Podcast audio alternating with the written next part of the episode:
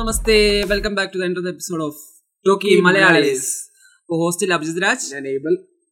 അപ്പോ ഇന്നെന്താ പരിപാടി? ഇന്ന് കിട്ടി നല്ലൊരു കണ്ടന്റ് ഉണ്ട്. നമ്മളെല്ലാം പ്രൊണൗൺസിയേഷൻ തെറ്റാളികളെല്ലാം അങ്ങനെ തന്നെയാണ്. അതെ അതെ, എന്ത് ചെയ്യും.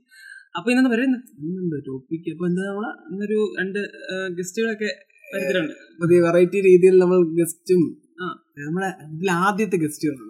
അതെ, നമുക്ക് ഇതുവരെ ഗസ്റ്റ് നമ്മൾ പറഞ്ഞിട്ടുണ്ട്, ഞെട്ടും ഞെട്ടും. അതെ അതെ, നമ്മള് അപ്പൊ പരിചയപ്പെടുന്ന ടോപ്പിക്ക് പറഞ്ഞിട്ടുണ്ട്. ടോപ്പിക്ക് പറഞ്ഞിട്ടുണ്ട് അല്ലേ? ടോപ്പിക് എന്താ? ഫാൻസിസം. അതായത് അമിതമാവുന്ന ഫാൻസിന്റെ അതിനൊരു ഈ പരിചയപ്പെടുത്താം.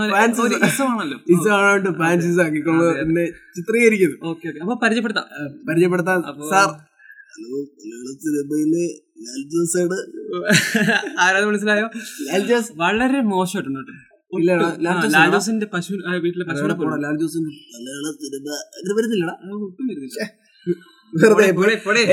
ചുമ്മാണ് ഗൈസ്. അപ്പൊ നമ്മളുടെ ഇന്ന് കൂട്ടത്തിൽ ഇന്ന് നമ്മൾ ഫാൻസ് ആകുമ്പോൾ നമ്മുടെ മനസ്സിൽ ആദ്യമേ വരുന്നത് എന്തായിരിക്കും? സിനിമ മേഖലയായിരിക്കും.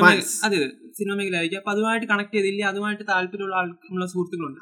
അപ്പൊ നമ്മൾ അവരെ വിളിച്ചുകളാണെന്ന് നമ്മുടെ ഗസ്റ്റുകൾ. അതെ അതെ, അപ്പോ പരിചയപ്പെടുത്താം, പറഞ്ഞോളൂ. ഹലോ, നമസ്കാരം. എൻ്റെ പേര് ജെറിൻ എന്നാണ്. ഞാൻ റാന്നി സെന്റ് തോമസിലാണ് പഠിക്കുന്നത്. തേർഡ് ഇയർ ആയിരുന്നു. എനിക്ക് സിനിമകളൊക്കെ ഭയങ്കര ഇഷ്ടമാണ്. ഇനി എനിക്ക് ഭാവിയിൽ ഒരു ഡയറക്ടറൊക്കെ ആവണം എന്നാണ് ആഗ്രഹം. ഡയറക്ടറാണ് പറയാൻ പറ്റും, നമുക്ക് ഒരു ഡയറക്ടറൊക്കെ കൂടെ പോഡ്കാസ്റ്റ് ഇന്റർവ്യൂ ചെയ്ത ആളെ പറയാൻ പറ്റും. പിന്നെ ഇത് ഈ പോഡ്കാസ്റ്റ് പിന്നെ തീർച്ചയായിട്ടും അടുത്ത ആൾ പറയൂ. എന്റെ പേര് ജോബി അബ്രഹാം. ഞാൻ ബികോം പഠിക്കുകയാണ്. 3-ാം വർഷം ബികോം കഴിഞ്ഞിട്ട് നിൽക്കുന്നു. ഓക്കെ, പിന്നെ എനിക്ക് സിനിമയോട് ഭയങ്കര താല്പര്യമുണ്ട്. സിനിമയിൽ എന്തെങ്കിലും ഒക്കെ എത്തിപ്പെടണമെന്ന് ഭയങ്കര ആഗ്രഹം, സ്വപ്നം കാണുന്ന ഒരു നാട്ടും പുറത്തുകാരനാണ് ഞങ്ങളെല്ലാം. അതിലൊരാളാണ് ഞാൻ. ഞങ്ങളെ എവിടെ ഞങ്ങളിവരെ വിളിക്കാൻ ഇവരെ കൂടുതൽ മലയാള സിനിമയെ കൂടുതൽ സ്നേഹിക്കുന്ന ആൾക്കാരും മലയാള സിനിമയല്ല, ഞങ്ങൾ മലയാളം കാണുമ്പോൾ പോലെ ഇവർ അറബി, കൊറിയൻ, റഷ്യൻ, കൊറിയൻ എന്നൊക്കെ പറഞ്ഞ് സംസാരിക്കുന്നത് പല ലാംഗ്വേജിലും കാണുന്ന ആൾക്കാർ, സിനിമയെ നന്നായിട്ട് സ്നേഹിക്കുന്ന അങ്ങനെ ഒരു ആൾക്കാരാണ്. അതുകൊണ്ടാണ് ഇവരെ വിളിച്ചത്. പിന്നെ ഞങ്ങളെല്ലാം ഒരുമിച്ച് ഒരു ഷോർട്ട് ഫിലിം എടുത്തിട്ടുണ്ട്. അത് വേറെ കഥ, അത് നമുക്ക് വേറെ വലിയ വലിയ കഥകൾക്കായിട്ടിരിക്കുന്ന സാധനമാണ് അതൊക്കെ. ഓക്കെ, പിന്നെ അപ്പോ നമുക്ക് എന്നാ ചെറിയ രീതിയിൽ തുടങ്ങിയേക്കാം അല്ലേ? അപ്പോ ഈ അമിതമാവുന്ന ഈ ഫാൻസിസം, ആരാധന അമിതമാവുന്ന, കാരണം ഒരു ചെറിയ രീതിയിലുള്ള ആരാധന നമുക്കൊരു കുഴപ്പമില്ല, തെറ്റൊന്നുമില്ല. ഈ ഒരു ലിമിറ്റ് കഴിയുമ്പോഴുള്ള ആരാധന കൂടുമ്പോ ഉണ്ടാവുന്ന ഒരു പ്രശ്നങ്ങളെ കുറിച്ച് അതിനു മുമ്പ് തന്നെ നമുക്ക് കുറെ ഫാൻസ് എന്ന് പറയുമ്പോൾ പലതരമുണ്ട്. ശരിയാണ്. ഇപ്പൊ യൂട്യൂബേഴ്സ്, അതിലൂടെ സ്പോർട്സിലുണ്ട്, കളിക്കാരില്, സിനിമയിൽ, പിന്നെ ഉണ്ടോ, പിന്നെ നിലവിൽ എനിക്ക് മെയിൻ ആയിട്ട് തോന്നുന്നു. അപ്പൊ നമ്മൾ പെട്ടെന്ന് ഫാൻസ് ഓർക്കുമ്പോ അത് മോഹൻലാൽ, മമ്മൂട്ടി, വന്ന വഴി അതാണ് അതാണ്. അപ്പൊ നമ്മൾ പെട്ടെന്ന് അത് ഓർക്കുന്നത്. പക്ഷെ ഈ മറ്റു മേഖലയിലും ഉണ്ട് ഫാൻസ് ഇഷ്ടമാണ്, തീർച്ചയായിട്ടും. അപ്പൊ ഇന്ന് നമുക്ക് ഇതിന്റെ കാര്യം ഇവരെ നമ്മളെക്കാട്ട് കൂടുതൽ അറിയാവുന്ന ആൾക്കാരാണ് ഇവർ ഇന്ന് വ്യക്തമാക്കി തരുന്നത്. നമുക്ക് ഇതിനെ കുറിച്ച് വലിയ എന്തോ അധികമായിട്ടുള്ള ധാരണകൾ ടോപ്പിക്കിനെ ചിന്തിച്ചു. ഫാൻസും ഒരു ടോപ്പിക്ക് കിട്ടിയപ്പോൾ ഞങ്ങൾ ആദ്യം ചിന്തിച്ചു ഇവരാണ്. മലയാള സിനിമയിൽ, അതുപോലെ സിനിമാ മേഖലയിൽ തന്നെ കൂടുതൽ പടങ്ങളെ കാണുന്ന ആൾക്കാർ എന്ന് പറയപ്പെടുന്നു. നമുക്ക് ഇന്ന് അറിയാം. അതന്നെ ഇപ്പൊ ഓരോരുത്തർ അവരെ പറ്റി പറയുമ്പോൾ കാര്യങ്ങളൊക്കെ ഇന്ന് ഓരോരുത്തരും ഓരോ പറയുന്നു, അവരവരുടെ പറയുന്നു, അതിലും പ്രശ്നങ്ങളൊന്നും. അമിതമായ ആരാധന, അതാണ് ഞാൻ പറഞ്ഞത്. ഒരു ആരാധന ഒരിക്കലും തെറ്റാന്ന് ഞാൻ പറയത്തില്ല. കാരണം എല്ലാവർക്കും എല്ലാ വസ്തുക്കളും ഉണ്ട്. ചിലപ്പോൾ ചില വസ്തുക്കളോട് നമുക്ക് ഒരു ആരാധന തോന്നിയേക്കാം. അപ്പം അതൊരു തെറ്റല്ല. പക്ഷെ അത് അമിതമായി കഴിഞ്ഞാൽ അതിനുള്ള പ്രോബ്ലം ഉണ്ട്. കാരണം എന്തെങ്കിലും അതില്ലെങ്കിൽ ഒരു വ്യക്തിയെ നമുക്ക് എടുക്കാം. ആ വ്യക്തി എന്ത് തെറ്റ് ചെയ്താലും നമ്മൾ അതിനെ സപ്പോർട്ട് ചെയ്യാൻ ഒരു ടെൻഡൻസി വരും. പണ്ട് ഞാനൊരു മോഹൻലാൽ ഫാൻ ആയിരുന്നു. ഈ വ്യക്തി പറഞ്ഞ ഈ പറയുന്ന വ്യക്തി മോഹൻലാൽ ഫാൻ ആയിരുന്നു. മോഹൻലാൽ എന്ന് പറഞ്ഞാൽ ചത്ത് കിടന്ന ഒരാളായിരുന്നു. കൂടുതൽ സിനിമകൾ കാണാൻ തുടങ്ങിയപ്പോൾ എനിക്ക് മനസ്സിലായി അത് അത്ര ശരിയായ ഒരു കാര്യമല്ല. കാരണം മോഹൻലാൽ ഫാൻ ആയതുകൊണ്ട് തന്നെ മമ്മൂട്ടിയുടെ ഒരു പടം ഇറങ്ങിക്കഴിയുമ്പോൾ നമ്മൾ വിചാരിക്കും അത് വിജയിക്കണ്ടായിരുന്നു, അല്ലെങ്കിൽ അത് ഭയങ്കര ഹിറ്റായിരുന്നു എന്ന് തോന്നും. നമുക്ക് എന്താ പറയുന്നത്, അവിടെ ആ ഒരാളെ മാത്രമേ നമുക്ക് പൊക്കി നിർത്താൻ പറ്റുള്ളൂ, മറ്റൊരാളെ താത്തേണ്ട ഒരു അവസ്ഥയിലേക്ക് പോകുന്നു. അപ്പോ ഞാൻ ചോദിക്കട്ടെ, അതേ സ്ഥാനത്ത് നമ്മൾ എല്ലാരെയും ഒരേപോലെ കാണുക, പക്ഷെ ഈ ഒരു വ്യക്തിയെ മാത്രം സ്നേഹിക്കുന്നുമുണ്ട്, അപ്പൊ തെറ്റുണ്ട്? അങ്ങനെ പറയാൻ പറ്റില്ല. ഞാൻ പറഞ്ഞില്ല, അത് ഒരു നടന്മാരെ സ്നേഹിക്കുന്നുണ്ട്, പക്ഷെ ഒരാളെ മാത്രം അധികമായിട്ട് സ്നേഹിക്കുന്നത്. ഞാൻ പറഞ്ഞത് അദ്ദേഹം പിന്നെ എന്ത് തെറ്റ് ചെയ്താലും അതിനെ നമ്മൾ സപ്പോർട്ട് ചെയ്യും. അതിന്റെ ഒരു പ്രോബ്ലം ഉണ്ട്. നമുക്ക് എല്ലാത്തിനും എല്ലാ വസ്തുക്കളും ഒരേപോലെ സ്നേഹിക്കും, സ്നേഹിക്കും. നമ്മളെ ജോബി പർവ്വത്തെ അത് ഓരോരുത്തരുടെ നിലപാടുകളും അല്ലെങ്കിൽ അവരുടെ ആശയം പോലിരിക്കും. കാരണം ഒരാൾക്ക് ഒരാളെ സ്നേഹിക്കുന്നതിലോ കഠിനമായി സ്നേഹിക്കുന്നതിലോ തെറ്റില്ല. ചിലപ്പോൾ ഇപ്പം തമിഴ്നാട് പോലുള്ള ഏരിയ എടുക്കുകയാണെങ്കിൽ തമിഴ്നാട്ടിൽ കുറേ പ്രാന്തന്മാരുണ്ട്. നമ്മുടെ ഈ കേരളത്തിൽ ഇതുവരെ കേരളത്തിൽ മലയാള സിനിമ വന്നിട്ടൊരു 70-75 കൊല്ലമെങ്കിലും ആയിക്കാണും, അല്ല 100 കൊല്ലത്തിനടുത്തായി. 100 കൊല്ലത്തിനടുത്തായിട്ടും ഇതുവരെയെങ്കിലും ഒരു നടൻ്റെ ഒരു നടൻ ഫാൻസ് തമ്മിൽ അടിച്ചൊരു മരണമോ അല്ലെങ്കിൽ ഒരു കുത്തോ വെട്ടോ കേസ് ഇതുവരെയും കേട്ടിട്ടില്ല. ഇവിടെ ഭയങ്കര ആരാധകരുണ്ടെന്ന് പറയുന്നു, ഫാൻസും പേര് നടക്കുന്നവരുണ്ടെന്ന് പറയുന്നു. പക്ഷെ ഇതുവരെയെങ്കിലും മലയാളത്തിൽ ഇത്രയും വർഷമായിട്ടും മമ്മൂട്ടി മോഹൻലാൽ എന്ന് പറഞ്ഞൊരു നടന്മാരുടെ 40 വർഷമായിട്ട് നമ്മൾ മലയാളികൾ നെഞ്ചിലെത്തുന്നു. ഇതുവരെ അവരുടെ ഫാൻസുകാർ തമ്മിൽ തല്ലുവോ അല്ലെങ്കിൽ അങ്ങനൊരു കേസോ ഇതുവരെ രജിസ്റ്റർ ചെയ്യുവോ ഇങ്ങനെ കൊണ്ടുപോകുകയോ ചെയ്തിട്ടില്ല. അതേസമയം തമിഴ്നാട് അല്ലെങ്കിൽ വേറെ സംസ്ഥാനങ്ങളിൽ ടിക്കറ്റ് കിട്ടാത്തതിന് ആത്മഹത്യ ചെയ്യുന്നു, അല്ലെങ്കിൽ ഫാൻസുകാര് ഫാൻ ഷോയ്ക്ക് ടിക്കറ്റ് കിട്ടിയില്ലെങ്കിൽ ആത്മഹത്യ. അതെ, ഓരോരുത്തരുടെ എന്താ പറയുന്ന ബുദ്ധി അല്ലെങ്കിൽ അതിന്റെ അവരുടെ നിലവാരം അതാണ്. പക്ഷെ മലയാളികൾ കുറച്ചുകൂടി വില എന്താ പറയാ ബുദ്ധിയുള്ളവരാണ്, അവർക്ക് കുറച്ച് തീരുമാനം എടുക്കാൻ കഴിവുള്ളവരാണ്, അവർക്ക് അതിൻ്റെതായ ബോധവും വിവരവും ഉണ്ട്. അത്തരം ഫാനിസം ഓരോരുത്തരുടെയും ഉള്ളിലാണുള്ളത്. അവർ ചില എനിക്ക് തന്നെ അറിയാൻ വ്യക്തി ഇപ്പം ഭയങ്കര ഒരു നടനെ ആരാധിക്കുന്ന വ്യക്തികളും ചിലപ്പം മറ്റു നടനെ ഡീഗ്രേഡ് ചെയ്യത്തില്ലായിരിക്കും, ഡീഗ്രേഡ് ചെയ്യുന്നില്ല, അല്ലെങ്കിൽ അവരെ താഴ്ത്തി കെട്ടാൻ പോകുന്നില്ല, സ്വന്തം നടനെ തന്നെ സ്നേഹിക്കുന്നു. അത് എല്ലാവരും അങ്ങനെ ഒന്നല്ല, കുറച്ചു പേരൊക്കെ ഉണ്ട് നല്ലതായിട്ട് ചിന്തിക്കുന്നുണ്ട്. ഫാനിസം കൊണ്ട് മാത്രമാണ് കുറേ പേര് സിനിമ വന്നിട്ടുള്ളത്. ഒത്തിരി പേര് സിനിമാ സ്വപ്നം കാണാൻ പഠിപ്പിച്ചത് ഫാനിസമാണ്. ഒരാളെ സ്നേഹിച്ചില്ലെങ്കിൽ ഒരാളോടുള്ള നമ്മുടെ സ്നേഹമാണ് നമ്മളെ എന്തെങ്കിലും ഒരു പ്രൊഫഷനെ ഇഷ്ടപ്പെടുത്തുക. ഇപ്പം മെസ്സിയെ ഇഷ്ടമുള്ളവരും റൊണാൾഡോയൊക്കെ റോൾ മോഡൽ ആക്കിക്കൊണ്ടൊക്കെ ആയിരിക്കാം ഫുട്ബോൾ കളിക്കാൻ പോകാൻ ഇഷ്ടം, സച്ചിനെ ഇഷ്ടമുള്ളതുകൊണ്ടായിരിക്കാം ക്രിക്കറ്റ് കളിക്കാൻ പോകാൻ ഇഷ്ടം, മമ്മൂട്ടിയെ മോഹൻലാലിനെ ഇഷ്ടമുള്ളതുകൊണ്ടായിരിക്കാം സിനിമ കാണാൻ ഇഷ്ടം. അപ്പം ഒരാളെ ഇഷ്ടപ്പെട്ടില്ലെങ്കിൽ നമുക്കത് പൂർണ്ണമായി അതിനായിട്ട് നമുക്ക് അല്ല. ജോബി, ഞാനിപ്പോൾ കാര്യം ചോദിച്ചോട്ടെ, ഇപ്പൊ ഈ സ്പോർട്സിനൊരു ഫാൻസ് ഉണ്ടെന്ന് പറയാം.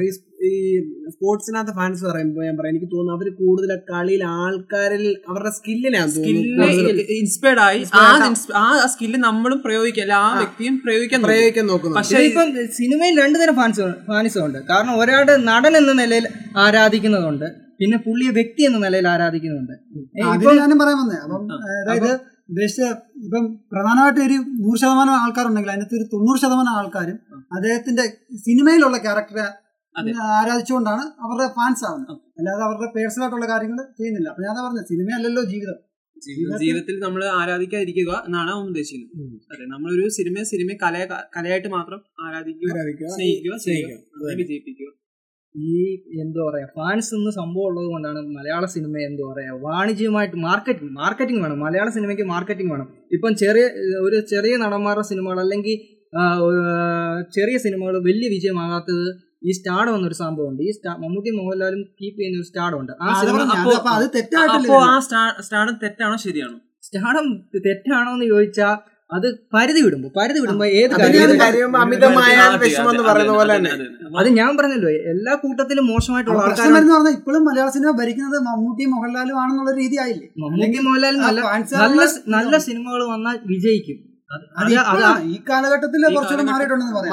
തീർച്ചയായിട്ടും കാലഘട്ടത്തിൽ നല്ല രീതിയിൽ മാറ്റം വന്നിട്ടുണ്ട്. പണ്ട് കാലങ്ങളിൽ മമ്മൂട്ടി മോഹൻലാലിന്റെ ഒരു സിനിമ പ്രേക്ഷകർ കുറെ മാറിയിട്ടുണ്ട് അല്ലെ. ഒരു സിനിമ എങ്ങനെ കാണണം, പണ്ട് ഡയറക്ടേഴ്സിനെ ആരെങ്കിലും അറിയാറില്ല. ഇപ്പൊ ശരി, ഇപ്പൊ ഏത് കൊച്ചുകുട്ടികൾ ഡയറക്ടർമാരെ അറിയാത്തത്? അൻവർ റഷീദിന്റെ പടമാണോ അതോ ലിജോ ജോസിന്റെ പടമാണോ? പടം ആ ഡയറക്ടർ നോക്കി പടം കാണുന്നവരുണ്ട്. ഒത്തിരി നല്ല മാറ്റങ്ങളുണ്ട് ഈ നമ്മുടെ സമൂഹത്തിൽ. ഇപ്പൊ ആ പുതിയ കാലഘട്ടത്തിൽ അങ്ങനെ മാറിയിട്ടുണ്ട്. തീർച്ചയായിട്ടും ഇതാണ് അധികം ആകുമ്പോഴാണ് പ്രശ്നം. ഇതിന് പറഞ്ഞ പോലെ തന്നെ ഈ സ്പോർട്സിൽ നമ്മൾ ഒരാളെ ആരാധിക്കുമ്പോൾ അവരുടെ സ്കിൽസിനെ ആരാധിച്ച് നമ്മളും അത് അതുപോലെ ആ സ്കിൽസ് ഇപ്പൊ നമ്മൾ ഫുട്ബോൾ കളിക്കാൻ ജോബി അതേ രീതിയിലും പറഞ്ഞു. കാര്യം ഞാൻ പറയാം, ഒത്തിരി ഇപ്പം എനിക്ക് തോന്നുന്നു കുറെ ഡയറക്ടർമാരൊക്കെ ആയാലും ഫാൻസ് ആയിട്ടുള്ളവർ വന്ന് ഡയറക്ട് ചെയ്യുന്നുണ്ട്. കമ്പാരിറ്റീവ്ലി ശതമാനം നോക്കുമ്പോൾ സിനിമയിൽ നിന്ന് ഇൻസ്പയർഡ് ആയി കയറി പോകുന്നത്.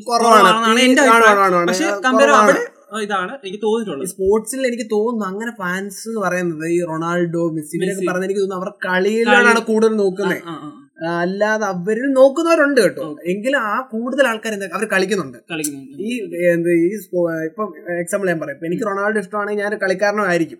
ഫുട്ബോൾ കളിക്കുന്ന ഒരാളാകുമ്പോഴേ ഞാൻ റൊണാൾഡോയുടെ കൂട്ടുള്ള സ്കില്ല് കാണിക്കാൻ നോക്കും. അപ്പൊ ഞാൻ ചെയ്യുന്നുണ്ട്. അപ്പൊ ഈ സിനിമയിൽ ഫാൻസ് എന്ന് പറയുന്ന രീതി നടക്കുമ്പോൾ നമ്മൾ എത്ര പേര് സിനിമ ചെല്ലുന്നു. അതുപോലെ അധികമായിട്ട് നമ്മൾ പ്രണയിക്കുമ്പോൾ, ഇത് ഇഷ്ടപ്പെടുമ്പോൾ ആ വ്യക്തിയോട് മാത്രമാകുമ്പോ ആ സിനിമ ഇറങ്ങുമ്പോൾ നമ്മൾ അവരെ നമ്മൾ താഴെ അവർ പൊങ്ങിയും കൂടെ ചെയ്യുന്നു, അവര് ഉണ്ടായിക്കൊണ്ടിരിക്കുകയാണ്. അപ്പൊ നമ്മൾ അതിനെ സപ്പോർട്ട് ചെയ്യേണ്ട ആവശ്യമുണ്ടോ? അമിതമായ ആരാധന ഒരിക്കലും അല്ല. ഇപ്പൊ നമുക്ക് എല്ലാവർക്കും ഒരു ഗായിക ഇഷ്ടമുണ്ട്, ഒരു നടൻ ഇഷ്ടമുണ്ട്, അത് വേണ്ട കാര്യം തന്നെ. അത് വേണം,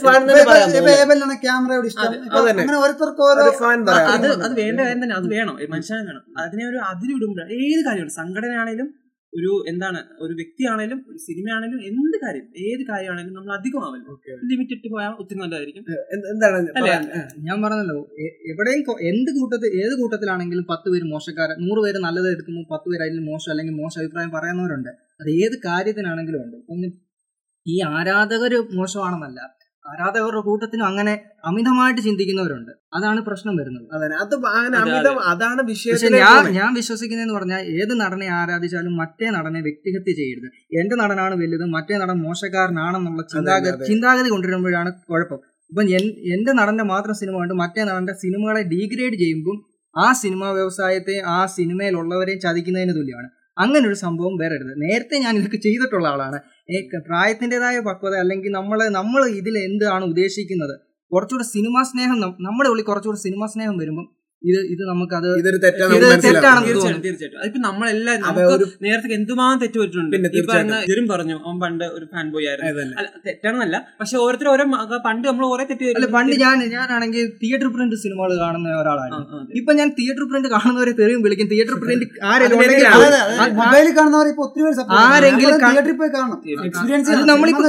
സിനിമ എത്ര ക്വാളിറ്റി ഉള്ളത് കയ്യിലിരിക്കുന്നതാണെങ്കിലും നമ്മൾ തിയേറ്ററിൽ പോയി പൈസ ഉണ്ടെങ്കിൽ തീർച്ചയായിട്ടും കണ്ടിരിക്കും. അതെന്ന് പറയുമ്പോൾ നമുക്ക് നമ്മുടെ നാട്ടിലെ സിനിമ വിജയിക്കണം, നമ്മുടെ ആ പ്രൊഡ്യൂസർ വരണം, ആ നടന്റെ സിനിമകൾ വിജയിക്കണം, നല്ല സിനിമകൾ വരണം. ഒരു തിയേറ്റർ പ്രിന്റ് ഇറങ്ങി ആ പ്രൊഡ്യൂസറിനെ കുത്തുവാള എടുപ്പിക്കുക അല്ലല്ലോ. നമ്മൾ വീട്ടിൽ ഇരുന്ന് നമ്മുടെ 3 ഇഞ്ച് ഫോണിൽ കാണുന്ന പോലെ അല്ല. അത്രയും അവരെത്രമാത്രം റിസ്ക് എടുത്താണ് ഒരു നടന്റെ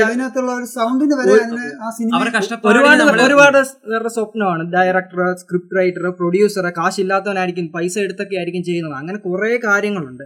അപ്പൊ നമ്മൾ ആ ഒരു നമ്മൾ ആ പ്രായത്തിൻ്റെതായ ഇത് വരുമ്പം ആ സിനിമയെ കൂടെ കുറച്ചുകൂടി സ്നേഹിക്കാൻ തുടങ്ങും. അതുതന്നെ അത് ഞാനിപ്പോൾ പറഞ്ഞ പോലെ തന്നെ ഒരു നടൻ ഇപ്പം ജോബി ഇപ്പം പറഞ്ഞ തന്നെ കാര്യം, ഒരു നടനെ ഇപ്പോൾ ഒരാൾക്കൊരു ഫാൻ, ഇപ്പം ഞാൻ എക്സാമ്പിൾ ഒരാളുടെ ഒരു വലിയ ഫാനാണെന്ന് വെച്ചു. ആ ഫാനാണെങ്കിൽ മറ്റേ ആളുടെ പടത്തെ ഡിഗ്രേഡ് ചെയ്യുന്നു, അത് വലിയൊരു തെണ്ടിത്തരം തന്നെയാണ്.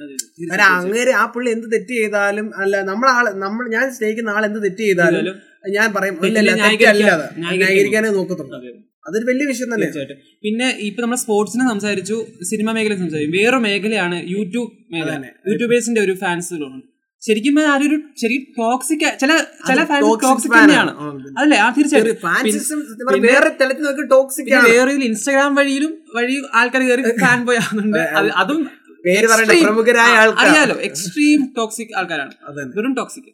കാരണം അവരെ കമന്റ്സ് നോക്കിയാൽ മതി, അവരുടെ എന്തുമാത്രം അവരുടെ എന്തോ ആരാധന എങ്ങനെയാണെന്ന്. അന്നേരം ഞാൻ വേറൊരു കാര്യം, ഇങ്ങനെ ഇപ്പൊ എക്സാമ്പിൾ യൂട്യൂബിന്റെ നമുക്ക് പറയാം. യൂട്യൂബിൽ ഞാൻ യൂട്യൂബ് ചാനൽ തുടങ്ങി, എനിക്ക് കുറെ ആരാധകരുണ്ട്. അപ്പൊ എന്റെ ഉള്ളിൽ ഒരു ചിന്ത ഉണ്ട്, എനിക്ക് വേണ്ടി എന്ത് ചെയ്യാൻ കിടക്കുന്ന ഒരു ആൾക്കാർ. അങ്ങനെയാണ് ഇപ്പൊ നമ്മൾ കണ്ട യൂട്യൂബിൽ മിക്ക യൂട്യൂബേഴ്സിന്റെ. അപ്പൊ എന്തും ചെയ്യാൻ നമുക്ക് എന്റെ കുറെ പിള്ളേരുണ്ടെന്നുള്ള രീതി പോലെ ഞാനൊരു ഡോൺ ആ രീതിയാണ്. എന്തെങ്കിലും പ്രശ്നങ്ങളായ അടുത്ത് വരും ആർമി എന്ന് പറഞ്ഞു പേരിട്ട് ആർമി ആർമി ആർമി ഒരു വലിയ ട്രെൻഡിങ് ആയി മാറിയിരിക്കുകയാണ്. ഓർത്ത് നോക്കാം, നമ്മൾ ആർക്ക് വേണ്ടി ഈ ആർമി വിളിക്കുന്നത്? നമ്മൾ എന്തിനും നോക്കിയിരിക്കുക. ബിഗ് ബോസ് ഒന്നാണ്.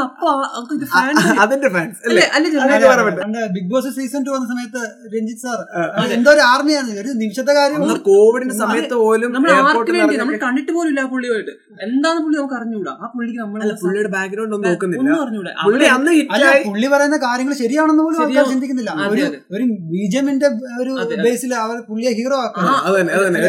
ബിജെപി കഴിഞ്ഞാൽ പുള്ളി റോക്കി പേരിലൊരു ആർമി. അതെ, 100 ദിവസം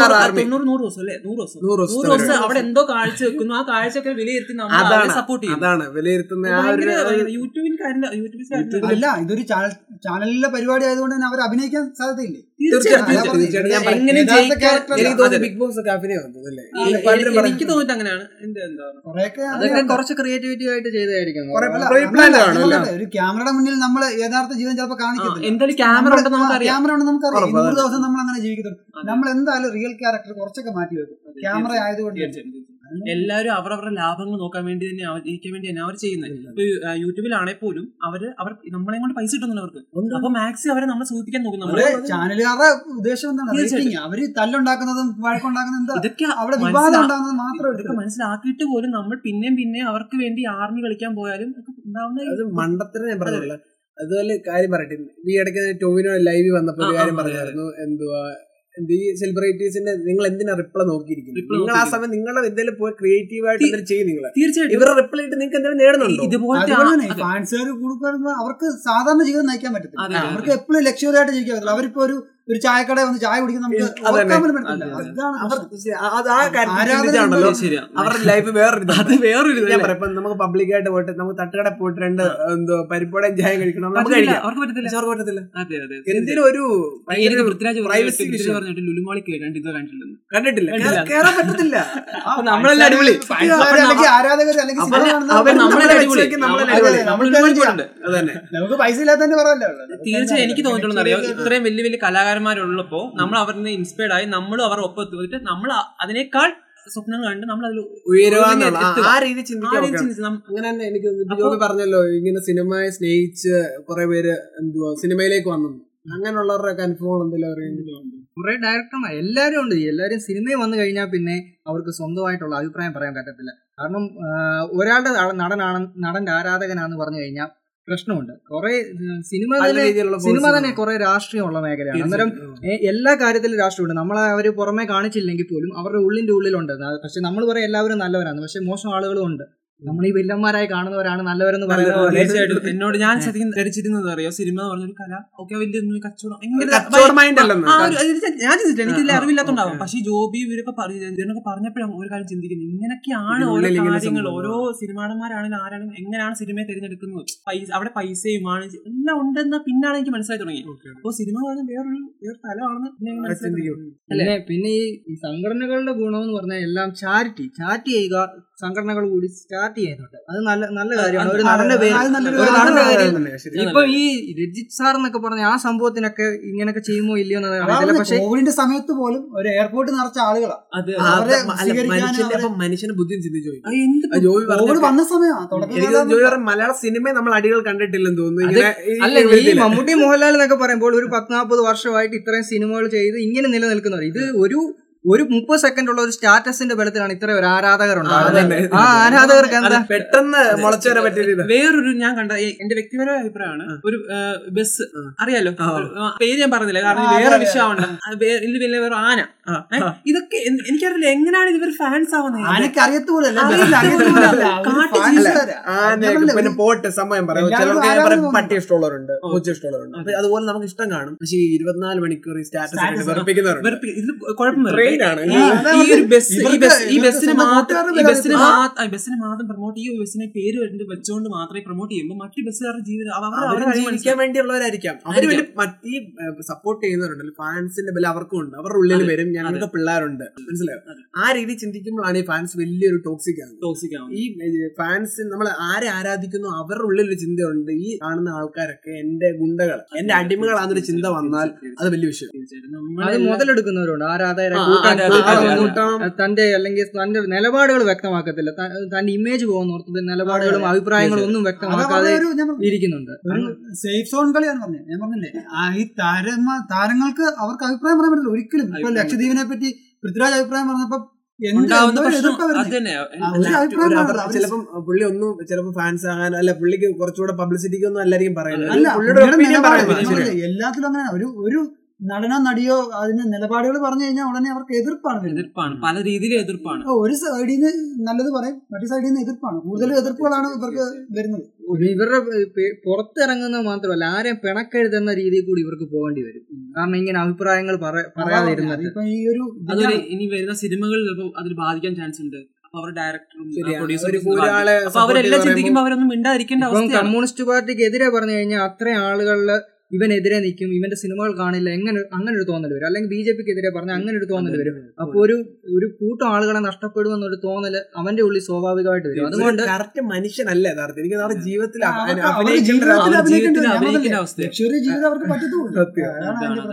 ലൈഫിൽ ചിലപ്പോൾ ചെറിയ രീതിയിലുള്ള എൻജോയ്മെന്റ് പോലും ആഗ്രഹിക്കുന്നവർ കാണും, അവർക്കത് ശരിക്കും പറ്റുന്നില്ല. ഞാൻ ചിന്തിച്ചു നോക്കിയിട്ടുണ്ട്, ഈ പൃഥ്വിരാജിന്റെ മകളും അവർ രണ്ടുപേരും ഒരുമിച്ച് സ്റ്റേറ്റുകൾ നടക്കണം, ആരും കാണത്തില്ല. എത്ര പേർക്ക് നടക്കാൻ പറ്റത്തില്ല, പറ്റത്തില്ല അവർക്ക്. അതുകൊണ്ട് എനിക്ക് തോന്നുന്നു അതുകൊണ്ടായിരിക്കും കൂടുതൽ പേര് വിദേശ എടുക്കുന്നത്. അപ്പൊ നമ്മളവർക്ക് വലിയ പൈസ ആയിട്ട് പോയതായിരിക്കും. അവിടെ അവരെ അവസ്ഥ അതാണ്, ഈ നാട്ടിൽ ഇറങ്ങാൻ പറ്റുമവർക്ക് ഒരിക്കലും പറ്റത്തില്ല. ഇപ്പൊ ഈയൊരു ഉദാഹരണം എന്ന് വെച്ചാൽ സുരേഷ് ഗോപി ബിജെപി രാഷ്ട്രീയം കൊണ്ട് നടക്കുന്ന ഒരാളാണെന്ന് നമുക്കറിയാം. ആ സുരേഷ് ഗോപി കുറെ നല്ല കാര്യങ്ങൾ ചെയ്തിട്ട് ഫേസ്ബുക്കിൽ എന്തോ പോസ്റ്റ് ഇട്ടു. അപ്പം നല്ല കാര്യമാണ് ചെയ്യുന്നത്, പക്ഷേ തെറിയാണ് താഴെ കമന്റ് ആയിട്ട് വരുന്നത്. അവനൊരു രാഷ്ട്രീയം തിരഞ്ഞെടുത്തുകൊണ്ട് അവന്റെ പോസ്റ്റിന് താഴെ മുഴുവൻ തെറിയാണ് വരുന്നത്. ഇപ്പം നമ്മുടെ ധർമ്മജൻ ഈയിടെ എല്ലാം ലോക്ക്ഡൌണിന് കുറെ ആളുകൾക്ക് കിറ്റ് കൊടുത്തു, കുറെ പൈസ സംഘടിപ്പിച്ച് വീടുകളിലെല്ലാം കിറ്റ് കൊടുത്തു. ഞാനെല്ലാം അതിന്റെ കമന്റ് താഴെ നോക്കുമ്പോൾ അവനെ ചുമ്മാ കടന്ന് തെറി വിളിക്കുവാണ്, നീ തോറ്റു. നല്ല കാര്യം ചെയ്യുമ്പോൾ പോലും സോഷ്യൽ മീഡിയയിൽ കൂടെ തെറി വിളിക്കുന്നു, ഒരു രാഷ്ട്രീയം തെരഞ്ഞെടുത്തതിന് അല്ലെങ്കിൽ സ്വന്തം നിലപാട് വ്യക്തമാക്കി. എത്ര നല്ല കാര്യം ചെയ്താലും അങ്ങനെയൊക്കെ പ്രതികരിക്കുന്നത് വേറെ തെറ്റായ കാര്യം. നമ്മളൊരു രാഷ്ട്രീയത്തിലുള്ള ആളാണ്, ആ കാണുന്ന ഒരു മൈൻഡില്ലേ, കാരണം ഇവിടെ കാണുന്ന ഒരു നല്ലതാണെന്ന് ബോധം ഉണ്ടായിട്ട് പോലും നമ്മൾ അതിനെ തെറി വിളിക്കുന്നു. അത് ഫാനിസം കൊണ്ട് മാത്രമല്ല, അത് മൊത്തത്തിലുള്ള പ്രശ്നമാണ്. അത് എല്ലാവരുടെയും ഉള്ളിലുണ്ട്. അല്ല, അത് വേറൊരു കാര്യം തന്നെ. ഇപ്പം ഞാൻ നല്ല രീതി ഒരു ചാറ്റ് ചെയ്ത ഒരാളാണെങ്കിൽ നാളെ ഞാൻ ഏതൊരു പാർട്ടി എനിക്ക് സെലക്ട് ചെയ്യേണ്ട അവസ്ഥ വന്നാൽ ഞാൻ പിന്നെ തൊട്ട് എനിക്ക് എപ്പോഴും നെഗറ്റീവ്. അതെനിക്ക് തോന്നുന്നത് നമുക്കൊരു ആശയമുണ്ട്, നമ്മൾ ഇന്നതൊക്കെയാണ്, പക്ഷെ അതിനെതിരെ ആയാലും വന്നാൽ ഞാൻ ഫുൾ നമ്മൾ നെഗറ്റീവ് അയാൾ മോശമാണെന്ന്. തീർച്ചയായിട്ടും അങ്ങനെയുണ്ട്. ആ ഒരു മൈൻഡ് ഒരു ശരിയായ ഇതല്ല. അല്ലല്ല, ജോബി ഇപ്പം ഒരു മലയാള സിനിമയിലെ ഒരു ഫാൻസിന്റെ ഒരു ഗുണം ഞാൻ ഇപ്പൊ ആഗ്രഹിച്ചൊരു കാര്യമാണ്. മലയാള സിനിമ ഡയറക്ടർമാർക്ക് ഫാൻസ് വേണം. പണ്ടൊക്കെ എത്രയോ നല്ല ഡയറക്ടർമാരുണ്ട്. അവരുടെ സിനിമകൾ ഇറങ്ങുമ്പോൾ ഫാൻസുകാരോ അവരുടെ ഇപ്പം അമൽ നീരൻ തന്നെ ഒരു സിനിമ ഇറങ്ങിക്കഴിഞ്ഞാൽ അവനെ ബേസ് ചെയ്ത് ഇപ്പൊ 1 കോടി രൂപ കളക്ഷൻ കിട്ടാനുള്ള ഫാൻസുകാർ ഫസ്റ്റ് ഡേ കയറുന്നുണ്ട്. അപ്പം അങ്ങനെ ഫാൻസുകാരുണ്ടാകുമ്പോൾ അവനും സിനിമ ക്വാളിറ്റി ഉള്ളത് ചെയ്യാൻ തോന്നുന്നു, അവന്റെ മാർക്കറ്റ് പിടിക്കാൻ തോന്നും. പണ്ട് എത്രയോ ഡയറക്ടർമാരുണ്ട്. ഞാനൊരു 2005 ശേഷമാണ് ഡയറക്ടർമാരുടെ പേര് തന്നെ പറയുന്നത് കേട്ടിട്ടുള്ളത്. ഇന്നാളുടെ പടമാണ് ഇന്നാളുടെ. ഇപ്പൊ ഞാനും നേരത്തെ കുറച്ചുകൂടി നടന്മാരെ നോക്കുമായിരുന്നു. ഇപ്പൊ ഞാൻ നോക്കും ഈ പടത്തിന്റെ സ്ക്രിപ്റ്റ് റൈറ്റർ ആരാ, നടനേക്കാളുപരി ഡയറക്ടർ ആരാണ്. പക്ഷെ എല്ലാവരും ഇനിയുള്ള കാലത്ത് ഏറ്റവും കൂടുതൽ അങ്ങനെയുള്ള ആളുകൾ വരുമെന്ന് തന്നെയാണ് വിശ്വാസം. ഇപ്പൊ എനിക്ക് തോന്നുന്നു കുറെ ആൾക്കാർ ഇപ്പൊ ഡയറക്ടർമാർ, നമുക്ക് എത്രയോ ഡയറക്ടർമാരുടെ പേരറിയാം. പണ്ട് കാലത്തുള്ളവർക്ക് ഡയറക്ടർമാർ ആരാ, അല്ലെ മമ്മൂട്ടിയുടെ അല്ലെ മോഹൻലാലിന്റെ ഡയറക്ടർ സംഭവം എന്തോലും അറിയത്തില്ല. എനിക്ക് തോന്നുന്നു എന്തൊരു സംഭവം ശരിക്കും നടനേക്കാളെല്ലാം മുകളിൽ നിൽക്കുന്ന ആള് ഡയറക്ടറാണ്. ആ പുള്ളി അഭിനയിച്ച് കാണിക്കുന്നുണ്ട്, പറഞ്ഞു കൊടുക്കുന്നുണ്ട്, എല്ലാം നിയന്ത്രിക്കുന്ന പുള്ളിയാണ്. ഈ അടുത്ത കാലത്തായിട്ടാണ് കൂടുതൽ ആൾക്കാർ ഡയറക്ഷൻ കോഴ്സിലേക്ക് പോകാനോ അല്ലെങ്കിൽ ഡയറക്ടർ ആഗ്രഹം തോന്നുന്നു. അതിലൊരു ഫാൻസ് ക്രിയേറ്റ് ചെയ്ത് എനിക്ക് തോന്നുന്നു ഈ ഒരു കാലഘട്ടത്തിൽ അവരും അർഹിച്ചവരാണ്. അവരാണ് ഏറ്റവും കൂടുതൽ വർക്ക് ചെയ്തത് അതിനകത്ത്. അവരും ആ ഫാൻസ് അർഹിച്ചവരാണ്. പണ്ട് കാലത്തുള്ള എനിക്ക് വിചാരിക്കുന്നത് ഈ അഭിനയിക്കുന്നവരാണ് മാറ്റമാണ്.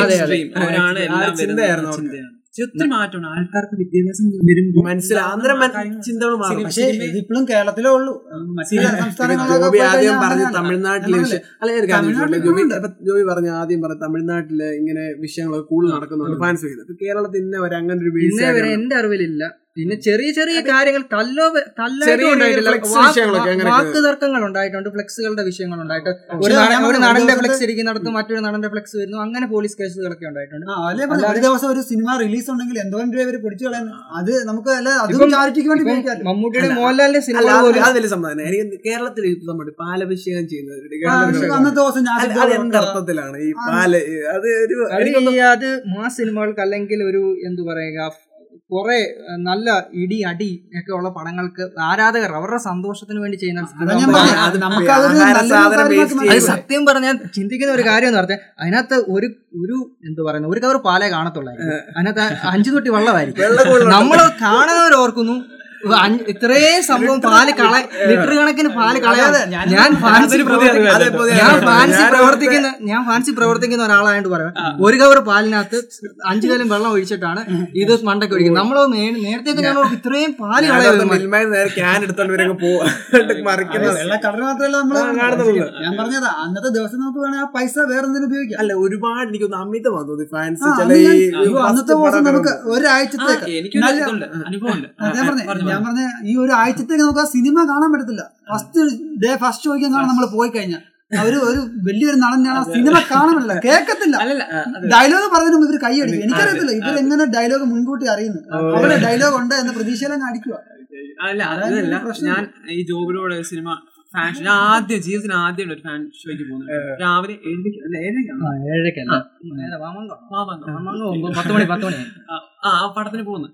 അപ്പൊ ഞാൻ ഇവന്റെ കൂടെ ഇരുന്ന് കാണാതെ എനിക്കറിയില്ല, ഒരു 5 ടേബിൾ ഇവനെ കാണുന്നില്ല, കുറെ പേര് കാണുന്നില്ല, അവിടെ കുറച്ച് ആൾക്കാർ ഇരിക്കുന്നുള്ളൂ, ഫ്രണ്ട് പേര് തുള്ളി മാറിക്കും. അപ്പൊ നമുക്ക് ഈ സിനിമ ശരിക്കും കാണാൻ പറ്റില്ല. അത് മനസ്സിലാവുന്നില്ലല്ലേ? അതിനകത്ത് പകുതി ഡയലോഗുകൾ നമ്മൾക്ക് കേൾക്കത്തില്ല. നമ്മള് സിനിമയെ സമീപിക്കുന്ന രീതിയുണ്ട്. നമ്മളിപ്പോ പേരൻറ് പോലുള്ള സിനിമയെ സമീപിക്കുന്ന രീതി എന്ന് പറഞ്ഞാൽ അത് എന്താണ് ആ പടം നമ്മളെ എന്തുവാ കാണുന്ന ആ രീതിയിലാണ് നമ്മൾ ആ സിനിമയെ സമീപിക്കുന്നത്. അന്നേരം ആരാധകർ ആ രീതിയിലെ പടത്തിന് വരുന്നത്. അപ്പൊ മധുരാജ പോലൊരു പടം വരുമ്പം അത് ഫാൻസുകാർക്ക് വേണ്ടിയുള്ള പടമാണെന്ന് അവർക്ക് വ്യക്തമായ ധാരണയുണ്ട്. അപ്പൊ അവരുടെ എങ്ങനെയുണ്ടെന്ന് അറിഞ്ഞിട്ട് നമ്മൾ ആഘോഷിക്കും. അല്ലെങ്കിൽ ആ ഒരു വ്യക്തിയെ മാത്രമായിട്ടല്ലേ കാണാൻ ഇപ്പൊ ഇവര് പോകാൻ ഉദ്ദേശിച്ചത്. അല്ല, സിനിമ ഇറങ്ങുന്നതിന് മുമ്പേ ഇവര് അങ്ങ് നിശ്ചയിച്ചു ഇത് മാസ് പടം പോസ്റ്റ് വിടും. 100 days എന്നൊക്കെ പറയാം. ഫസ്റ്റ് ഡേ കളക്ഷൻ ഒക്കെ ഉണ്ട്. ഓഡിയ സിനിമ ഫസ്റ്റ് ഡേ ഇത്ര കളക്ഷൻ നേടിയെന്നൊക്കെ പറഞ്ഞു.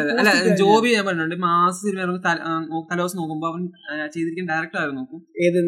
അവൻ ഏകദേശം ഈ രീതിയിൽ മാസ് ആയിരിക്കും. അപ്പൊ നമുക്ക് ഇഷ്ടപ്പെടുന്ന രീതി ആ രീതിയിലായിരിക്കും അവൻ കാണുന്ന എനിക്ക് തോന്നിയിട്ടുണ്ട് പലതവണ. അതുകൊണ്ട് അതിൽ പക്ഷെ എക്സ്ട്രീം ആയ കുറെ ആൾക്കാർ അവര് ഇതിന് ഇറങ്ങുന്നതിന് മുമ്പേ ന്യൂസ് പേപ്പറെ കൊണ്ട് ഇതായിരിക്കും അത് നേരത്തെ ഇങ്ങ് ഇതാക്കി വെക്കും. അതെന്ന് പറഞ്ഞാൽ ഒരു ആവേശത്തിന്റെ ഭാഗമാണ്. അതായത് നമുക്കിപ്പോ ആരെ കുറ്റം പറയാൻ പറ്റത്തില്ല. അതുകൊണ്ട് ആർക്കും ദോഷം ഉണ്ടാകുന്നില്ല. അങ്ങനെയുള്ള ആളുകൾ വേണം. കാരണം സിനിമ പ്രൊമോട്ട് ചെയ്ത്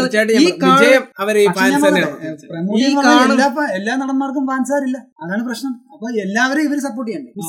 മലയാള സിനിമയോടാണ് ഫാൻസ്, മലയാള സിനിമയോട് ഫാൻസ്, അല്ലെങ്കിൽ ഇന്ത്യൻ സിനിമയാണ് ഫാൻസ്. നല്ല സിനിമകളുണ്ടോ സപ്പോർട്ട് ചെയ്യുക. അതാണ് ഇപ്പൊ നല്ല സിനിമകൾ തീർച്ചയായിട്ടും വിജയിക്കുന്നുണ്ട്. ഏതൊരു നടന്റെ മാത്യൂസിന്റെ മറ്റേ പടം ഉണ്ടല്ലോ, തണ്ണീർമത്തൻ ദിനങ്ങൾ.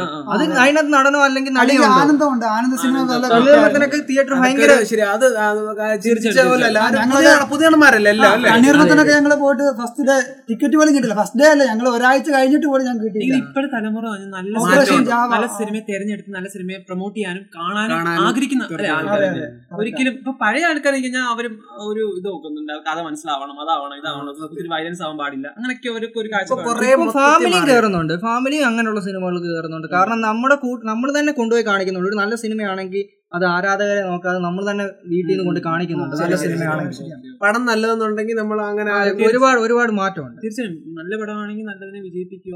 ഏത് കാര്യം, പടം മാത്രമല്ല, എല്ലാ കാര്യവും, ഏത് മേഖലയിലും. മുമ്പ് ജോബി പറഞ്ഞു എനിക്ക് അക്ഷരസ്ഫുടതയില്ല. ആദ്യം പറഞ്ഞപ്പോ തെറ്റെന്ന് പറ്റി പറഞ്ഞു. ആ, ഓക്കെ. അപ്പൊ ഈ ധർമ്മജന്റെ കാര്യം പറഞ്ഞപ്പോ തന്നെ അവിടെ രാഷ്ട്രീയം നോക്കി, നല്ല പ്രവൃത്തിയല്ല നോക്കി. നമുക്ക് നല്ല പ്രവൃത്തി നോക്കി എനിക്ക് ഒരുപാട് ആൾക്കാർ മനസ്സിൽ ധർമ്മജൻ നെഗറ്റീവ്. കാര്യം ഒരു പാർട്ടിക്ക് വേണ്ടി മത്സരിച്ച ഒരാളാണ്.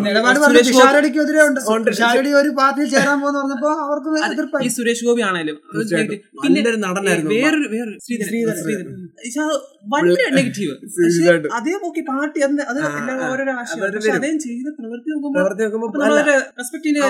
ഇതാണ് വരുന്നത്. ഫാൻസിന്റെ ഒരു തന്നെ ഒരു ചെറിയ ഇതാണ് വരുന്നത്. മനസ്സിലായി? അത് ആ ഒരു പാർട്ടി സ്നേഹിക്കുന്ന ആൾക്കാർ മാത്രം ആ പുള്ളി മതി. അപ്പൊ എതിരെ നിൽക്കുന്നവർ അവരുടെ ആൾ എത്ര നല്ല ചെയ്താലും ഉണ്ടല്ലോ മറ്റേ ആൾക്കാരെ സപ്പോർട്ട് ചെയ്യും. ഇതാണ് ഒരു ഫാൻസ്. അവിടാണ് ഇതിന്റെ കുഴപ്പം. യഥാർത്ഥ പൊളിറ്റിക്സിലുണ്ട്, പല പല കാര്യത്തിലുള്ളത്. പിന്നെ ഏത് മേഖലയിൽ ഇപ്പൊ ഏറ്റവും ഉയർന്നിരിക്കുന്ന സിനിമയാണെന്ന് തോന്നുന്നു. കേൾക്കുമ്പോൾ തന്നെ പറയട്ടെ, ഫാൻസ് നമ്മളിപ്പോ ഒരാൾ മുന്നേ പറഞ്ഞു കഴിഞ്ഞാൽ ആദ്യം മനസ്സിൽ വരുന്നത്. ഞാൻ സ്കൂളിൽ പഠിക്കുന്ന സമയത്തൊക്കെ 4-5 പഠിക്കുന്ന സമയത്ത് മമ്മൂട്ടി മോഹൻലാൽ എന്ന് വിളിച്ചു. പക്ഷെ ഇപ്പൊ അങ്ങനെ അധികം ആ പേര് തന്നെയാണ് ഇപ്പോഴും കേൾക്കുന്നത്. പക്ഷെ അങ്ങനെ ഫാൻസ് ആ പേര് പറഞ്ഞ് അങ്ങോട്ടും ഇങ്ങോട്ടും തർക്കിക്കുന്നില്ല. ഇപ്പം പുതിയ നടന്മാരും അന്ന് സിനിമകൾ പറയുന്നില്ല, നല്ല സിനിമകൾ പറയുന്നില്ല, അല്ലെങ്കിൽ ഇത്ര ഡയറക്ടറിന്റെ പേര് പറയുന്നില്ല, ഒന്നും പറയുന്നില്ല. മമ്മൂട്ടിയുടെ സിനിമ ഇറങ്ങി, മോഹൻലാലിന്റെ സിനിമ ഇറങ്ങി, ആ ഇതിലാണ് സംസാരിക്കുന്നത്. പക്ഷെ ഇപ്പം അതിൽ നിന്ന് ഒത്തിരി മാറ്റമുണ്ട്. എല്ലാ കാര്യങ്ങളെയും കുറിച്ച് ആളുകൾ സംസാരിക്കുന്നുണ്ട്. ഒരു ഇപ്പം മമ്മൂട്ടിയുടെ ഒരു പടം മോശമാണെങ്കിലും മോഹൻലാലിന്റെ ഒരു പടം മോശമാണെങ്കിലും അതിനെ എന്തുവാ കൊള്ളത്തില്ല, കൊള്ളാം എന്ന അഭിപ്രായം പറയുന്നുണ്ട് ആളുകൾ. അതെ അതെ, ഒരു 5 കൊല്ലത്തിന് പുറമോട്ട് പോയി കഴിഞ്ഞാൽ നമ്മള് ഞാനൊക്കെ എന്തോരം fans, Mammootty fans, Mohanlal fans അടി ഉണ്ടാക്കിയിട്ടുണ്ട്. ഇപ്പൊ അതൊക്കെ മാറിയിട്ടുണ്ട് കേട്ടോ. ഇപ്പം കൂടുതലും സിനിമകളെ ആസ്വദിക്കാൻ തുടങ്ങി. ഡയറക്ടർമാരെ സ്നേഹിക്കുന്ന പറഞ്ഞ പോലെ തന്നെ ഈ അംബാനിയൊക്കെ ഫ്രീ സിനിമ അല്ലെങ്കിൽ ഫ്രീ ഇന്റർനെറ്റ് കൊണ്ടുവന്ന പിന്നാണ് ആളുകൾ ഈ ലോക സിനിമകളെ ഇത്രയും എനിക്ക് തോന്നിയിട്ടുണ്ട്. നേരത്തെയൊക്കെയാണ് കുറച്ച് ഡയറക്ടർമാരെ പൊങ്ങി വെക്കുള്ള നായകൻ കുറച്ച് ബാക്കി ആരെയും കയറ്റി വിടാത്ത രീതിയിലുണ്ടായിരുന്നു. വേറെ വശം പറയാം, ഈ നടന്മാരെ ഇട്ടാൽ മാത്രമേ ഈ പടം വിജയിക്കുള്ളൂ എന്നൊരു കാഴ്ചപ്പാടുണ്ട്. പക്ഷെ അതൊക്കെ തെറ്റാണ്. ശരിയാണ്. എന്താണ് ഇപ്പോഴത്തെ അവസ്ഥ? എന്താണ് കുറെ ഡയറക്ടർമാർ വന്നിട്ടുണ്ട്. അത് നടന്മാരെടുക്കുന്ന അല്ലെങ്കിൽ ഡയറക്ടർമാരും പോയിട്ട് പ്രൊഡ്യൂസർമാരെടുക്കുന്ന റിസ്ക് ആണ്. അവന് കഴിവുണ്ട് അല്ലെങ്കിൽ അവൻ ആ സിനിമ ചെയ്യുമെന്ന് ഉറപ്പുള്ളത് കൊണ്ട് മാത്രം കൊടുക്കുന്നതാണ്. പണ്ട് കുറെ ആളുകളുടെ കീഴിലായി പോയി. അവനെ കൊണ്ടുവന്ന ഇത്രയും കളക്ഷൻ കിട്ടുമോ എന്നൊരു പേടിയൊക്കെ ഉണ്ടായിരുന്നു. ഇപ്പൊ സൂപ്പർ സ്റ്റാറുകളെ സ്റ്റാർ വാല്യൂ ഉള്ള നടന്മാരെ എന്തുകൊണ്ട് എടുക്കുന്നു? അവർക്ക് ആ മുടക്കം മുതൽ എന്തായാലും കിട്ടണം. സ്റ്റാർ വാല്യൂ കൊണ്ടുള്ള ഗുണം സാറ്റലൈറ്റ് അല്ലെങ്കിൽ ഞാൻ എക്സാമ്പിൾ ചോദിച്ചോട്ടെ. ഈ ധർമ്മജനക്ക് ഇപ്പൊ വിഷയം പറഞ്ഞുകൊണ്ടിരുന്ന ധർമ്മജന കാര്യം പറഞ്ഞല്ലോ. ധർമ്മജനക്ക് ഇപ്പൊ ഈ ഒരു വിഷയത്തിരിക്കും. ഇനി ഒരു ധർമ്മജന്റെ ചാൻസ് ചിലപ്പോൾ കുറയും. അത് ഓരോരുത്തരുടെ ഇത് കാഴ്ചപ്പാടുകൾ പോലാണ്. നിലവിലുള്ള